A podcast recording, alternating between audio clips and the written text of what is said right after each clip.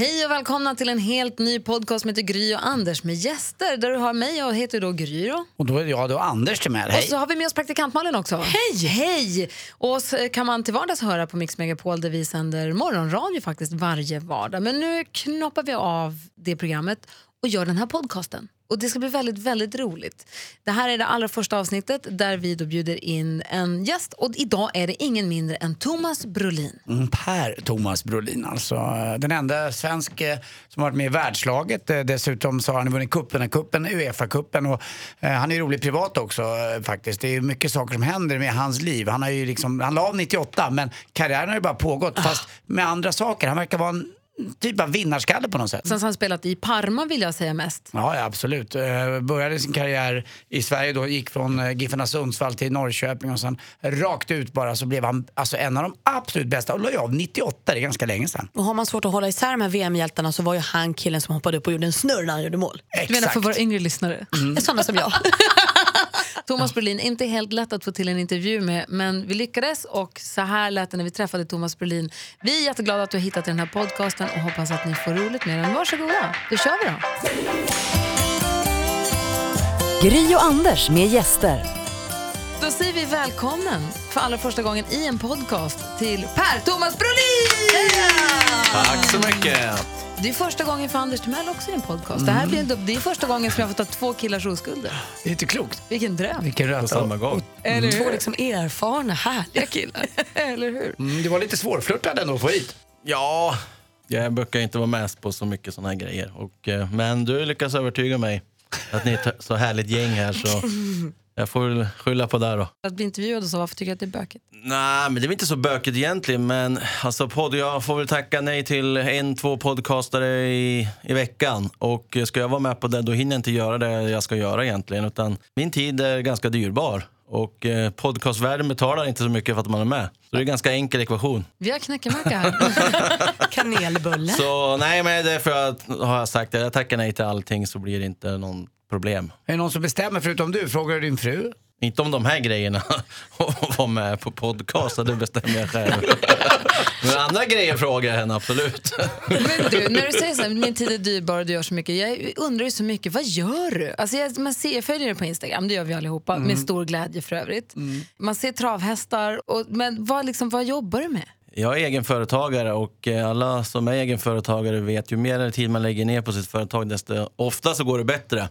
Och jag har ju mitt företag eh, som håller på med finare dammsugarmunstycken. Vi håller på att utveckla både produkten och företaget och marknader och allting. Världen ändras hela tiden så det gäller att hänga med och det pysslar jag och min delägare med dagligen. Det är så roligt, för när man sett, jag berättade för några kompisar att jag skulle träffa dig idag.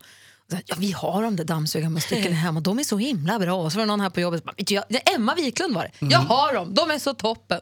Hur kom det sig att du började med dem då? För de har ju hängt med jättelänge va? Ja, eh, på den gamla goda tiden när man var aktiv så fick man ju många förslag vart man skulle investera pengarna i. Och eh, jag hade ju hjälp med ett filter då eftersom jag var aktiv så kunde ju inte jag direkt svara på alla frågor. Så jag hade en agent kan man säga som hjälpte mig som allting gick igenom och sen kanske tio förslag per år kom han fram till mig och eh, då ingick det här eh, Förslaget är en av de där tio och jag provade på det här munstycket som eh, Göran Edlund, som är min delägare nu då, som är in- innovatör, kom med det här och jag tyckte det var fantastiskt alltså. Men han behövde ju pengar då för att komma ut på marknaden och ja, bygga bolag. Så det var ett sätt för dig att förvalta dina fotbollspengar? Ja, jag tänkte så här att är den här produkten så här bra som jag får känna och prova, då måste det ju bli en succé. För alla städar i hela världen. Och då har vi börjat med Sverige. Vi finns ju i Sverige och Norden just nu då, men jag vill försöka utveckla det och hamna utanför Norden också. Men det var väl så också, under din aktiva tid så tjänar man inte lika, riktigt lika mycket pengar som dagens fotbollsspelare eller hur? Det beror på vilken klass du höll. Så du menar att du och Zlatan har ungefär lika mycket pengar? Nej, jag menar ingenting. Men du, så du skulle egentligen inte behöva göra något annat än att du spelar lite padel och myser och går promenader och Man annat? säger just att han jobbar ju ihjäl sig. Jo, men måste du det? Nej, jobba ihjäl sig, det, det är att överdriva. Jag är väldigt lycklig Lotta att jag kan eh, fördela min tid som jag själv vill. Och eh, det tycker jag gör ganska bra och eh, jag gillar att vara ute och resa och jag försöker passa på att resa tillsammans med mitt jobb. Det tycker jag är jättekul och, och en bra kombination. För den kontakten, vi som sagt kikar på ditt Instagram. det, det känns ju mer som, nu kanske man inte lägger upp bilder från tråkiga mötesrum heller, men det känns ju väldigt mycket som mysig promenad i skogen eller semester med familjen. Eller... Ja, men just det du säger. Jag, jag kanske inte lägger upp där jag sitter med munstycket och tittar, okej, hur ska vi ändra den här? Det lägger inte jag direkt upp, utan Men det känns som att du är väldigt grounded ändå, med natur och annat. Du är oftast ute och går med det. Eller, det känns som att du också, vad jag tycker är att i vanliga fall man träffar dig, du är ganska sluten Thomas och släpper inte så många in på livet. Men med Instagram, där känns det som att du öppnar famnen. Där får man verkligen se en underbar Thomas Brolin, den du, jag tror du förmodligen är. Ja, men det är ju på mina villkor. Alltså, jag släpper ju bilder som jag vill och eh, det verkar vara uppskattat. Och det är ju bara saken roligare då, att man får många som följer en och tycker att det är kul. Du la upp Men- en bild på när du badar i snön. Ja, bada heter det så? Bada? Snöbada heter det. Ja, det kanske jag gör. Rullar sig i snön. Ja, exakt. Naken. Fantastisk. Ja.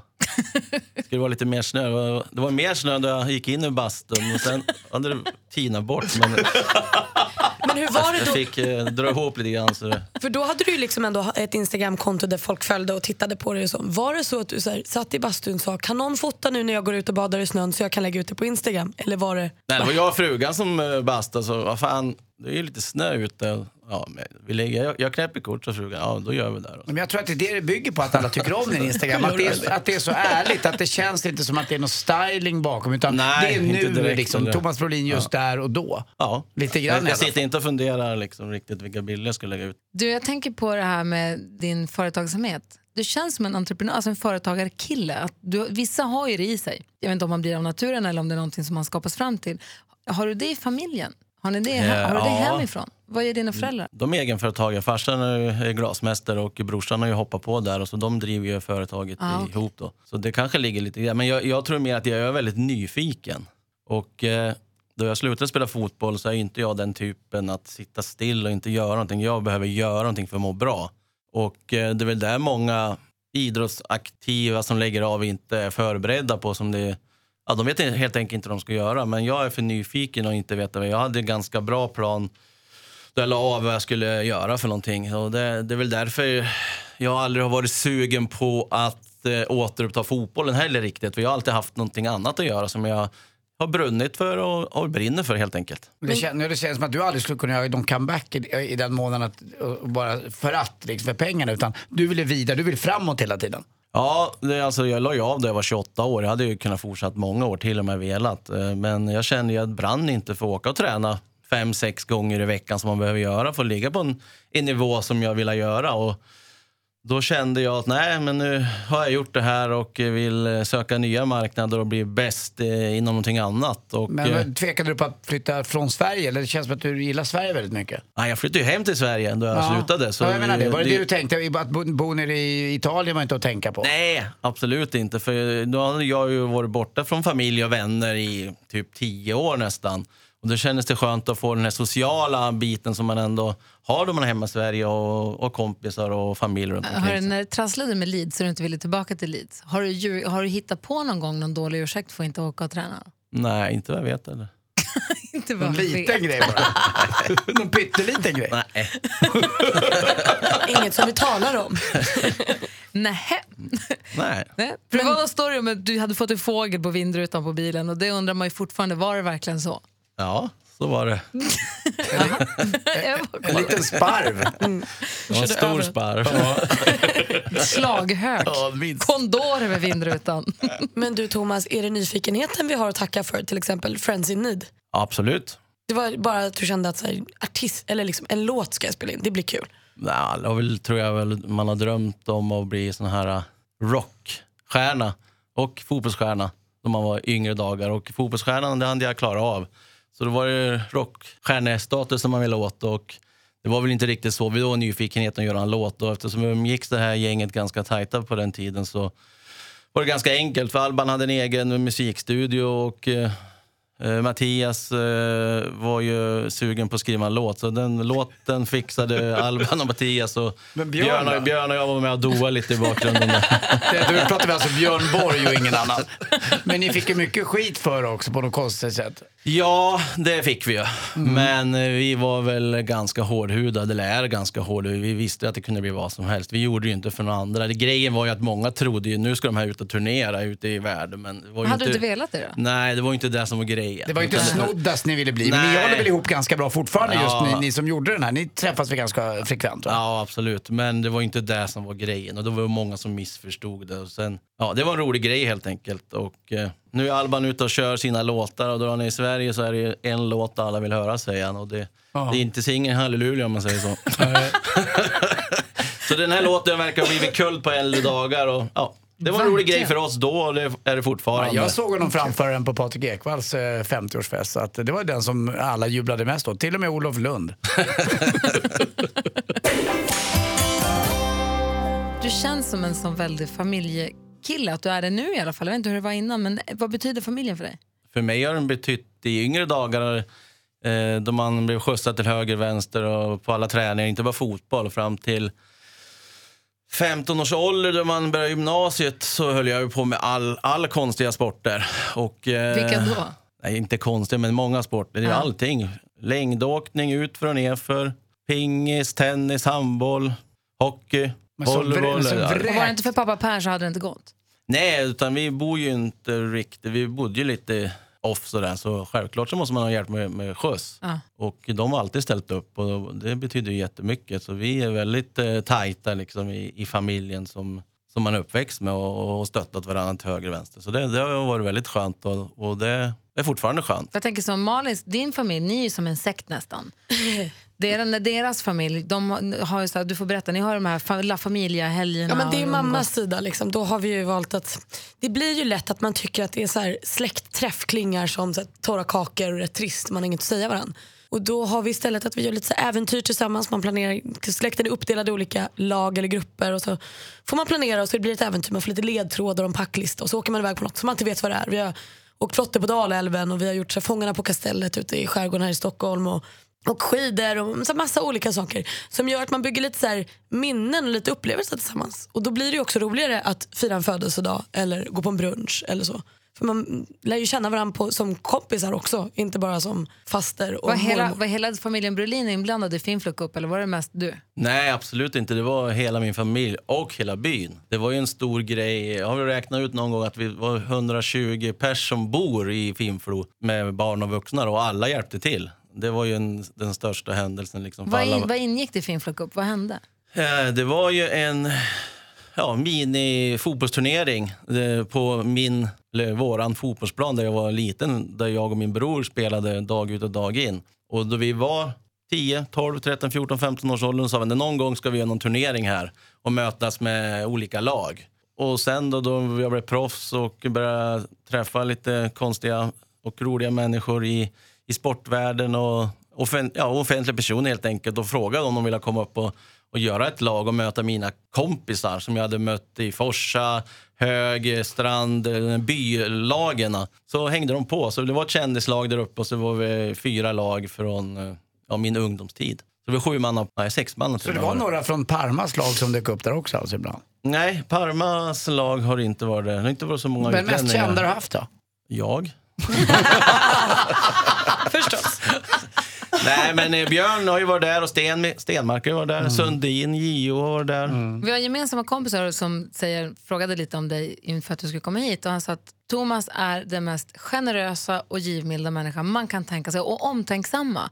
Jag vet också att du har årligen så här julfest hemma där du är jultomte eller ni har kräftskivan. Alltså du känns som en kille. Och också, det går lite hand i hand med att du har ett restaurang också. Fotbollsgalan så här- så är det ju som att komma hem till dig men alla har en kommer. jäkla innebandyturnering också va? Nej, du har ju din golftävling också, Thomas Brolin eh, Scramble. Så arrangerar och styr upp och vill ta hand om folk och se till att de har det det en- kul är antar Vad är en, eh, drivkraften ja. där då? Ja, drivkraften är väl att- till att börja med att jag är ganska social. Jag gillar att umgås med människor och nyfiken på människor. Precis som jag är nyfiken på allt annat så är jag även nyfiken på att träffa nya människor och se hur, hur det funkar. Och jag gillar att planera olika events till höger och Är vänster. du kontrollperson? Är det därför det är så? Nej, jag tror Jag hoppas inte det. Eh, Jag tror faktiskt inte Jag det. tror inte det är något negativt, men att du, Ja, du vill veta... kontroll, ja, självklart så vill man, då man planerar en fest så har jag ju koll på det mesta. Men sen måste man kunna delegera också så inte jag gör maten och jag serverar drycken nacken och jag ska hälsa alla välkomna och göra allting. Och det, det går ju inte. Men att se till att det, det blir ett bra event med olika trevliga människor och bra innehåll. Det brukar jag vara ansvarig för. Och sen har jag ju människor som hjälper mig att fixa till det beroende på vilket event det är. Men det, jag har ju ägt krog i tio år och där lärde mig jag mig jättemycket hur man hanterade olika saker till höger och vänster. Vilken är din nästa stora fest som du tänker att du ska ha? Det är Elitloppshelgen. Elitloppsfesten lördag söndag. I slutet av maj. Och det är hårt i mål. Ja, det är tajt på Det är stort upploppet. va? Det, Nej men det är ju en grej man har byggt upp. Det tror jag är 15 år jag har det. Och, eh, grejen att eh, det är må- många utlänningar som kommer hit som jag har lärt känna och det är ju inte lätt att komma in på ett ställe utan då man ens bor utanför stan. Man måste ha känningar och därför så har man lärt känna dem här. Så de är ju skitnöjda att jag har den här festen, att man har, vet att de kommer in och sådär. Så det, det, och det har inte bara- Arrangören, ja. jag tycker det är så härligt. Ja, men det är inte just som Gry säger, det är inte bara för att det är trav och hästar utan det är ett sätt att umgås och så har man ett gemensamt intresse då förstås. Vad är det mesta du vunnit på trav? Eh, är det sexsiffrigt man brukar säga? Har du gjort det i alla fall? Över Har en du miljon? Nej, det är Sitter ändå och sju. räknar Det är sju, nollorna ja, bara. det är sju, det är sju. Ja, det är Ja sjukt. men sju då, okej då. Har du gjort det? Har du vunnit en miljon? Ja, någon gång länge sedan. Hur mycket pengar? Gud vad du Ja. ljuger du. Oj, Har du vunnit en miljon eller var det kanske nio miljoner? Det var sjusiffrigt. Precis, då kan det ju likväl vara nio. Hade ni en hemliga fyran i, i ert lag när ni spelade VM 94? Absolut. Vilka var med i den? Det var jag, Claes Ingesson, Anders Limpar och Lasse Eriksson. Och vad gjorde ni då? Vad var det som var hemligt? Eller vad var er grej, ni fyra? Ja, grejen var ju att då, vi gick ju ganska långt i VM i USA och eh, jag tror vi var borta sex veckor i slutändan. Och för att eh, vara borta sex veckor och kunna prestera bra så kom vi fyra på att vi, man har ju mycket ledig tid. Och vi matchar varandra jättebra. Vi var nyfikna som vi kommer tillbaka på. Jag tror du ska Och- nyskilda. Ja, det blev väl det efteråt kanske. Men, men eh, vi, vi hade ju ledig tid och istället för att kanske många satt på hotellet och läste en bok eller spelade pl- Playstation eller vad det nu hette. Det var inte vi så intresserade. Vi ville ut och kolla vad som hände i den här staden. Och, och det gjorde vi. Och det var, inte så många andra som ville hänga på. Så Så ni hyrde bil och drog iväg och så eller? Ja, och helikopter gjorde vi också i San Diego. Men det kanske inte jag har tänkt på heller, att man ligger ute så där länge ett lag och ska och komma så långt som ni gjorde. Det, det kanske var tack vare det att, att Ja, ni, men det- ni det- mådde bra. Ja, men en vi fyra mådde ju Ja. bra av det. Sen så var det ju andra som mådde bra av att vara på hotellet och spela spel på tv. Men eh, vi var inte den. Eh, Vi, man måste ju få energi från någonstans när man är ute så där för att man själv ska kunna prestera. Ja. Och det var vårt sätt att boosta upp energin så man kunde träna och spela matcher på en hög nivå. Och då hittade vi på olika upptåg. Vad säger lagkapten när ni säger så här, jo förresten, vi har hyrt en helikopter, vi tänkte dra till San Diego. Jag tror inte vi sa det före, men vi var ju i San Diego alltså på, tränings, Ja, alltså på Vad uppladdningen före. Nej men vi åkte ju där till den här Tom Cruise eh, inspelningsplatsen. Mission Impossible? Top Gun! Top Top Gun, Gun. precis. Ja, det här är länge sedan. filmen Ja! Top Gun. Malin, det här är 94. Det är för länge sedan. Precis. Nej men där, dit åkte vi och eh, satt i den baren och blev informerade hur vi skulle åka i den här helikoptern. Så vi, vi hade ni Ride into the danger zone på Absolut. Just, åh. Vi, inte vi, men heller, ja, det var ju en ride som hade hyrt. Liksom, så de, det var ju inspirerat du från det. Berlin också? Take my breath Ja. away. Ni, ni kompletterade varandra ganska bra där, men det var ju bara du och Ingesson som fick vara med i laget. Och det är väl jäkligt viktigt att man har stöttespelare eh, med också. Även Lars Eriksson var ju reservmålvakt och Limpar fick inte många minuter va? Nej, det fick han ju inte. Det, det var ironiska eller roliga det var väl typ att jag tog hans plats. Alltså, jag gick ju ner på en yttermittfältsplats som egentligen är hans plats. Men det, det funkade så i det laget att eh, man gjorde sitt bästa och sen så tog eh, förbundskaptenen ut och sen accepterade man det och, och då stöttade man det övriga gänget. Och det, det är väl det som är, eller var vår styrka i 94-gänget, att det gick så pass eh, bra och eh, så långt i den turneringen. Att, det... Det var lite medbestämmande menar du? Ja, men... Kan, kan du tycka att Zlatan får bestämma för mycket nu i landslaget? Ingen aning, för jag vet inte hur det funkar där. Jag är inte med i, i den här uh, Alltså, gruppen, nej. varken som hänger med som uh, massmedial eller journalistiskt, eller jag är inte med i, i truppen på hotellet. Liksom. Så det, jag är ju en Nisse Karlsson utifrån i, i den situationen. Mm. Så, uh, men din kompis vet ju lite mer om det tror jag. Olof Lund ja. ja. Han har bättre koll. De är, inte- de är inte bästisar. I samband med VM 94 som vi pratade om så fick vi också den här.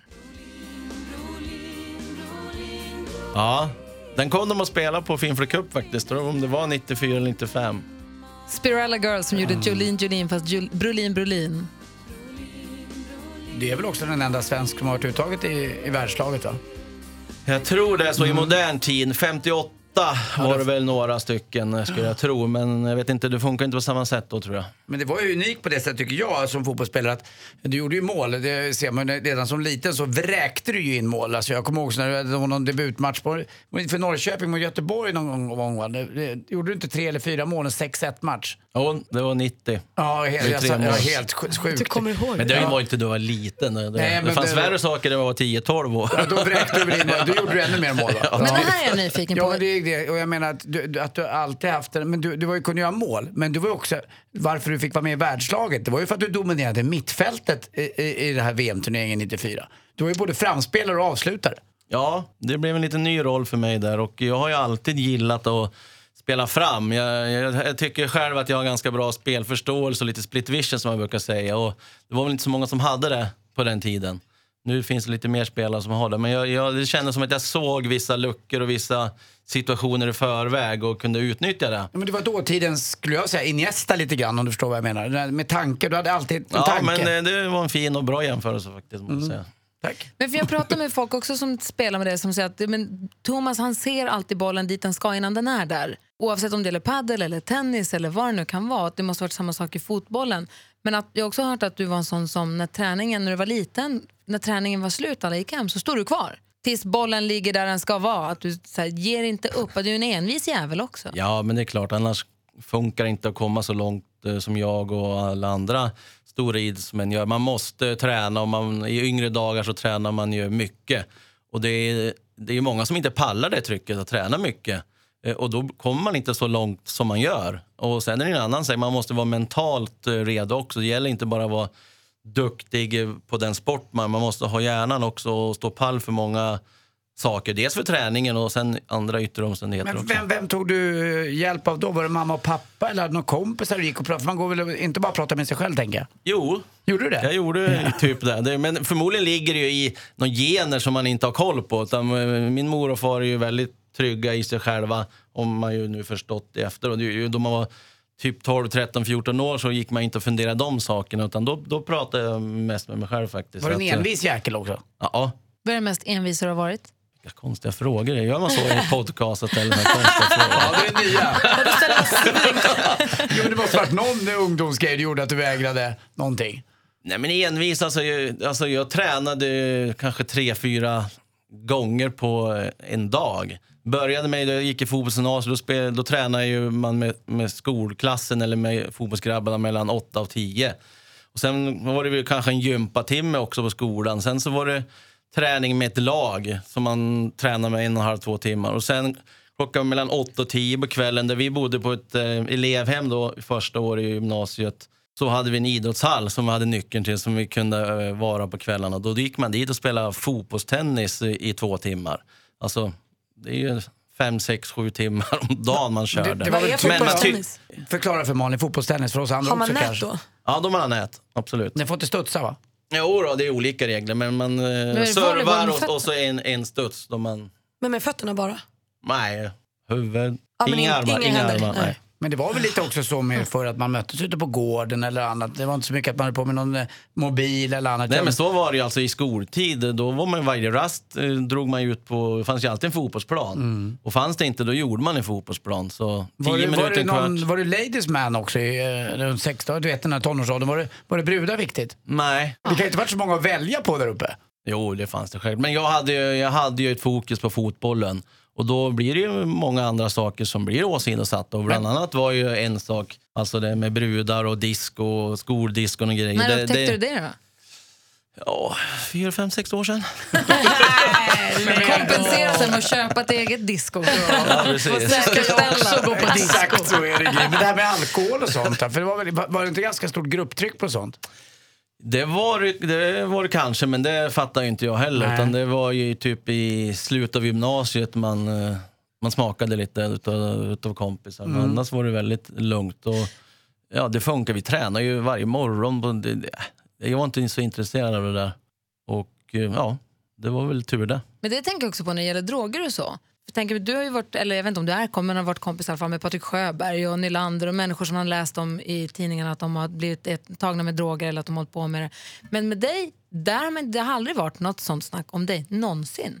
Är det- Nej, det hoppas jag verkligen. För det är någonting jag har tagit avstånd från väldigt tidigt. Ja. det, Och det är inget sånt grupptryck heller på den biten. Nej, men det är det jag menar. Det- Vi pratade tidigare, man måste ha en hjärna som... eh, Det gäller inte bara att vara bra i sin sport. Man måste kunna eh, ta viktiga, bra beslut. Och det har med grupptrycket att göra. Jag har alltid gått min egen väg. Ja. Och sen är ju min egen väg att säga nej till sådana saker, det är ju inte så eget och det ska man ju göra.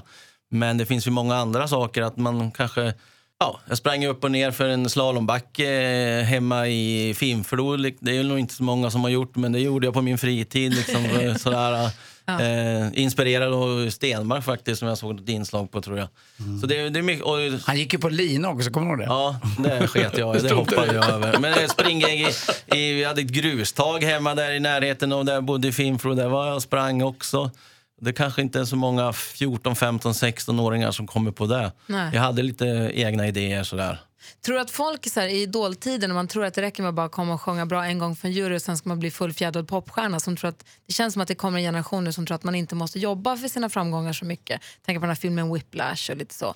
Tror du att det färgar av sig på sporten också? Att man tittar på, men Zlatan ser cool ut, jag kan se ut som honom och så kan jag också bli lika bra som honom. Eller är det bara att de som håller på med det fattar hur mycket jobb det behövs? Nej, jag tror inte det är många som fattar och det ser vi även på journalistiken och ni ingår väl där. alltså, Att man, eh, man kollar inte vad som hänt innan utan om en kille gör tre mål i Allsvenskan eller två, oj, nu, nu är han bra. Men man får aldrig, jaha, vad har du, du gjort för att komma hit? Utan det är mer intressant att, att kolla vem som är mamma och pappa, och vilka som är kusiner och vilka som sitter på läktaren och, och den biten. Jag har aldrig fattat det där riktigt utan det är ingen som har orkat gjort en riktig journalistik och bara kolla var fan kommer den här ifrån? Vad gjorde han i sin hemstad och hur mycket tid la han ner? Vad hade han för typ av tränare?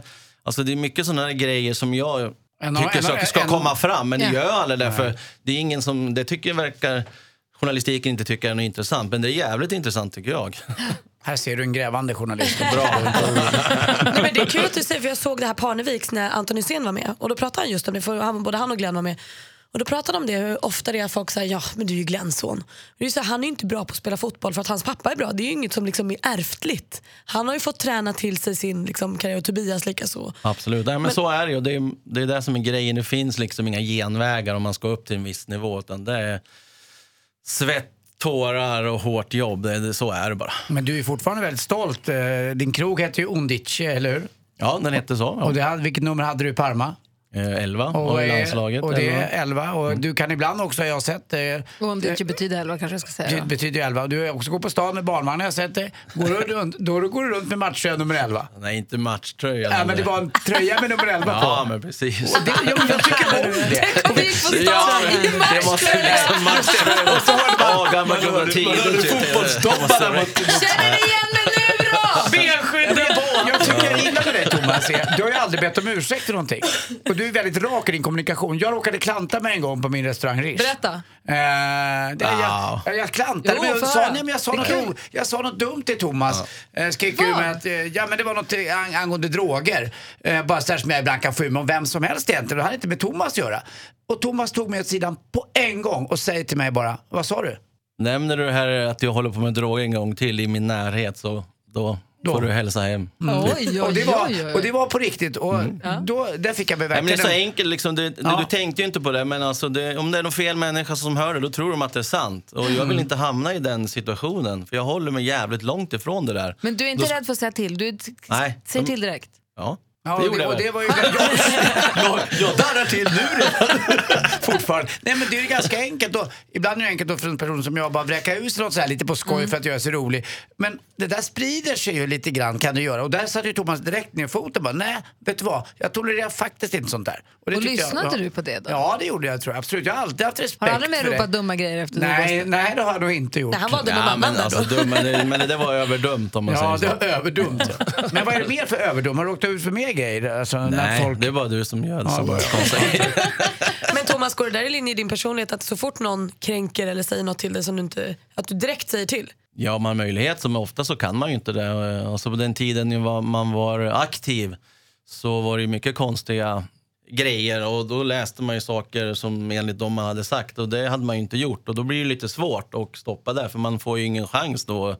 Det är inte som idag, man kan bara sätta sig och blogga eller twittra ut någonting. Den där eh, artikeln stämmer inte. Alltså, På så sätt är ju sociala medier toppen för en sån som Absolut, dig. Då. så, så är det ju. Ja, det var intressant då, om jag hade såna grejer då jag var aktiv. Jag vet inte hur det hade Twitter slutat. 94. Men hade du någon journalist, sportjournalist som du litade på, som du visste att den här killen kan jag prata med faktiskt? Ja, hade någon. Och vem var det? Eh, Svante Stockselius var en. Han Ja. jobbar ju på Expressen i början av Ja, 90-talet. just det. Han, det är han som har hand om hela uh, Eurovisionslagen numera. Ja. Eh, Thomas Pettersson var en. Ja. Jag jobbar också på Expressen. Om Är- du är det hade haft Pettersson? Twitter Ja, 94... Pettersson, Är det ja, Pettersson? Ni umgås ju fortfarande. Ja, vi, vi blev ju så att vi hittade kontakten igen här då. vi- Han gjorde ju filmen här om 94-gänget i- för två år sedan på 20-årsjubileumsåret om man säger så. Om du hade haft Twitter 94, vem hade fått smaka?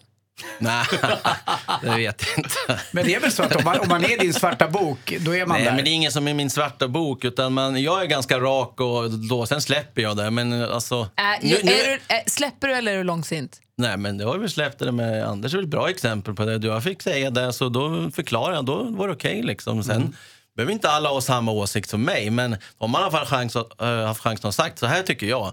Och tycker inte han det, då är det ju så. Men så är ju livet och så är världen. Jag säger vad jag tycker och Är din fru likadan? Ja, det tycker jag. Hon är ärlig och rakt fram och hon säger vad hon tycker och tänker. Därför bland annat att vi passar så bra ihop. Absolut. Ni är gifta va? Ja. Kan du inte berätta, hur träffades ni?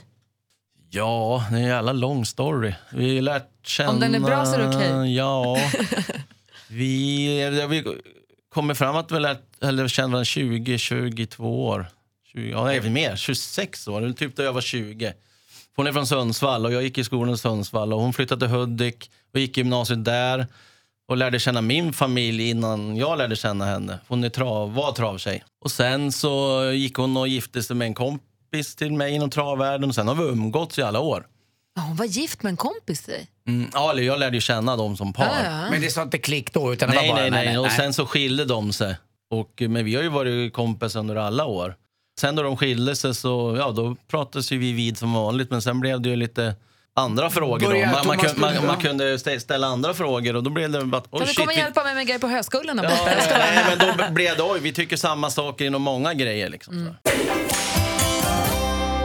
Tillbaka på fotbollen där bara. Vem är den mest geniala fotbollsspelare du mött, du mött eller spelat med? Ja, mött måste väl ändå vara Maradona på något vis. Har du mött honom alltså? Du har Absolut. spelat mot honom? Ja, jag har spelat med honom också. Och vi, vi startade en... Ja, det här är inte många som har koll på, tror jag. Berätta. Inte ens Anders, jag är i chock. Nej, Eh, Vi, vi Att jag startade inte har koll, det är inte eh, konstigt. faktiskt en blir det, fackförening för fotbollsspelare. Va? Eh, japp. Berätta. Det var Erik Cantona och Maradona som var Oj, ledare. vilka killar. Ja, precis. Så stabila killar. Och sen så bjöd de in några stycken och jag var en av tio. Så vi hade möte i Paris och vi startade den här fackföreningen. Var det för att ni skulle få tillgång till pensioner då? Eller Nej, annat? men att, att rättigheter för spelare. Eh, så att de hade lite mera muskler. De skulle eh, gentemot klubbar och att det skulle bli lite jämvikt. Så idén var jättebra. Så vi hade såna här eh, matcher för att dra in pengar till föreningen och så att den skulle leva vidare eh, i Barcelona. Och där var Maradona och jag och många mer med. Så ja, jag var med och startade den i Paris om det var 96. Vad hette föreningen? Fi, fi, Fipro eller något sånt där. Ah, okej. Och då spelade du med Maradona, men det var ju slutet på hans karriär. lite. Ja, det kanske Ja, han var- hade nog slutat. Ja. Ja. Men hur gick det för er fackförening? det är en bra fråga. Eh, jag tror inte den lever vidare. Vi höll på där i alla fall två, tre år och man blev några kronor fattigare för vi, vi tio som startade vi la in en sudd med pengar för att det skulle komma igång då. Ja. Och de pengarna har jag inte fått tillbaks. Hur, mycket var det? ah, det var sexsiffrigt. Ful- Den fulaste, den fulaste spelaren, den ruffigaste mött? Ja, eh, alltså det var ju säkert någon i Lecce typ, i- men det har inte namn. Men den, den kändaste eller profilen kanske är Jürgen Kohler. Ja, det var så. Han, han var tuff. Ja. En tysk mittback som spelar i Juventus. Men jag tänker på när du säger att du startar fackförening med Cantona och Maradona och du vet, helikopterturer till Top Gun, Farmer och allt vad det är. Eh, När under hela ditt liv har du varit i en situation där du bara nej, nu nyper jag mig i armen. Händer det här verkligen? Du måste ha varit med om så fruktansvärt mycket saker. Nej, ja, jag, jag är inte lagd åt det hållet riktigt så här.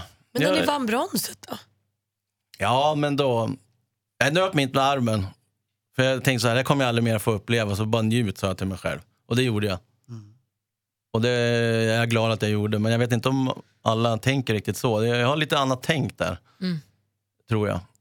Är du så, är du så pass fotbollsnörd så att du döper barnen till fotbollsnamn? Nej, jag är ingen fotbollsnörd. Det är inte alls. Det är Nej. väl?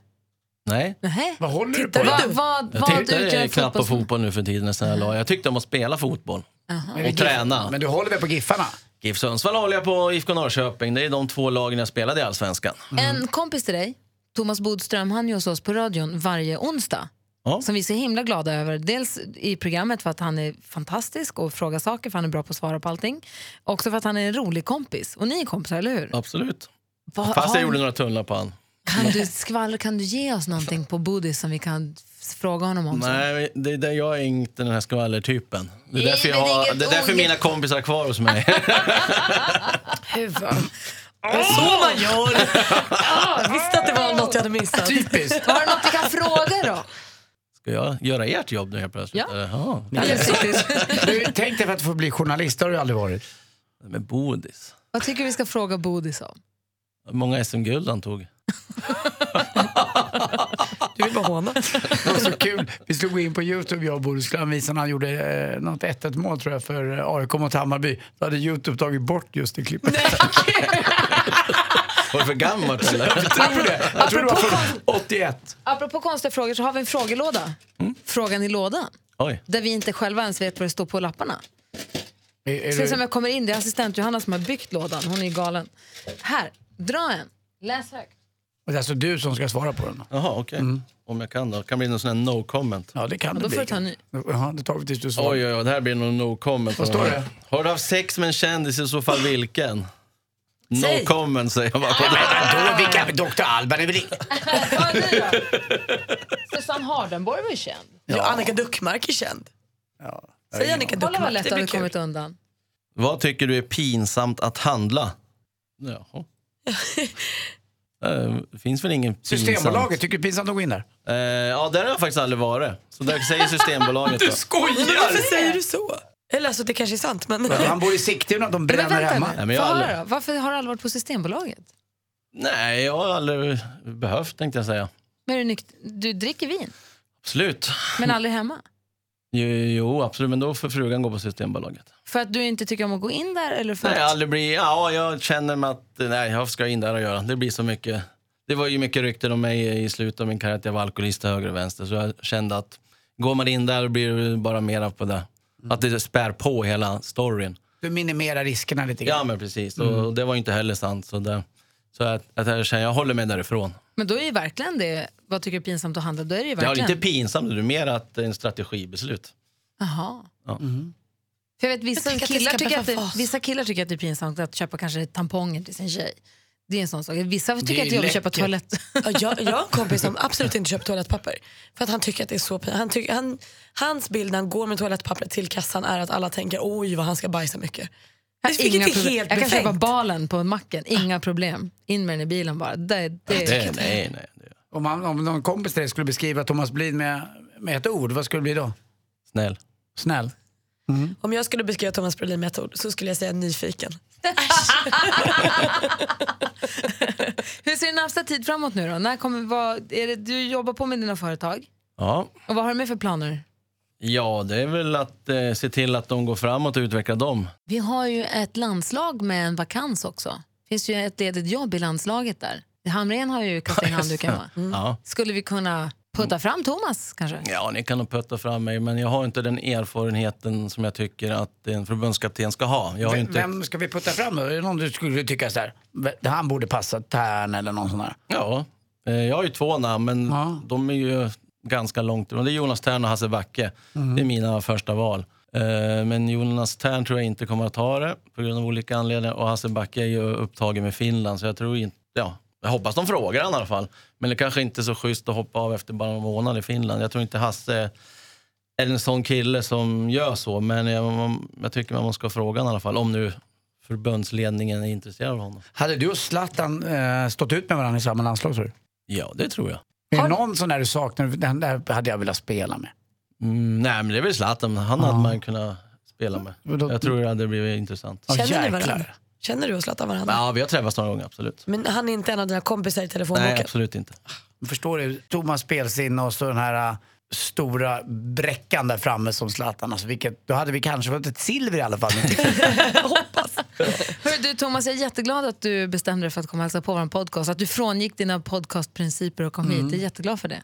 Trevligt att ha fått vara här. Ja, visst, det var, det, var, det var lite mysigt. Och jag, jag håller faktiskt jag håller med eh, Gry. Thomas har blivit mycket bättre.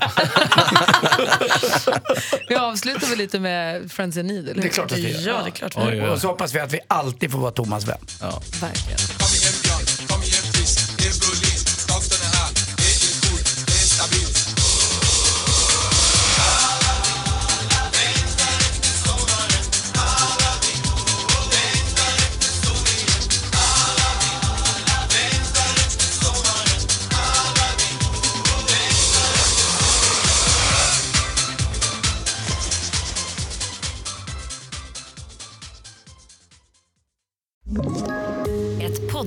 Från Podplay.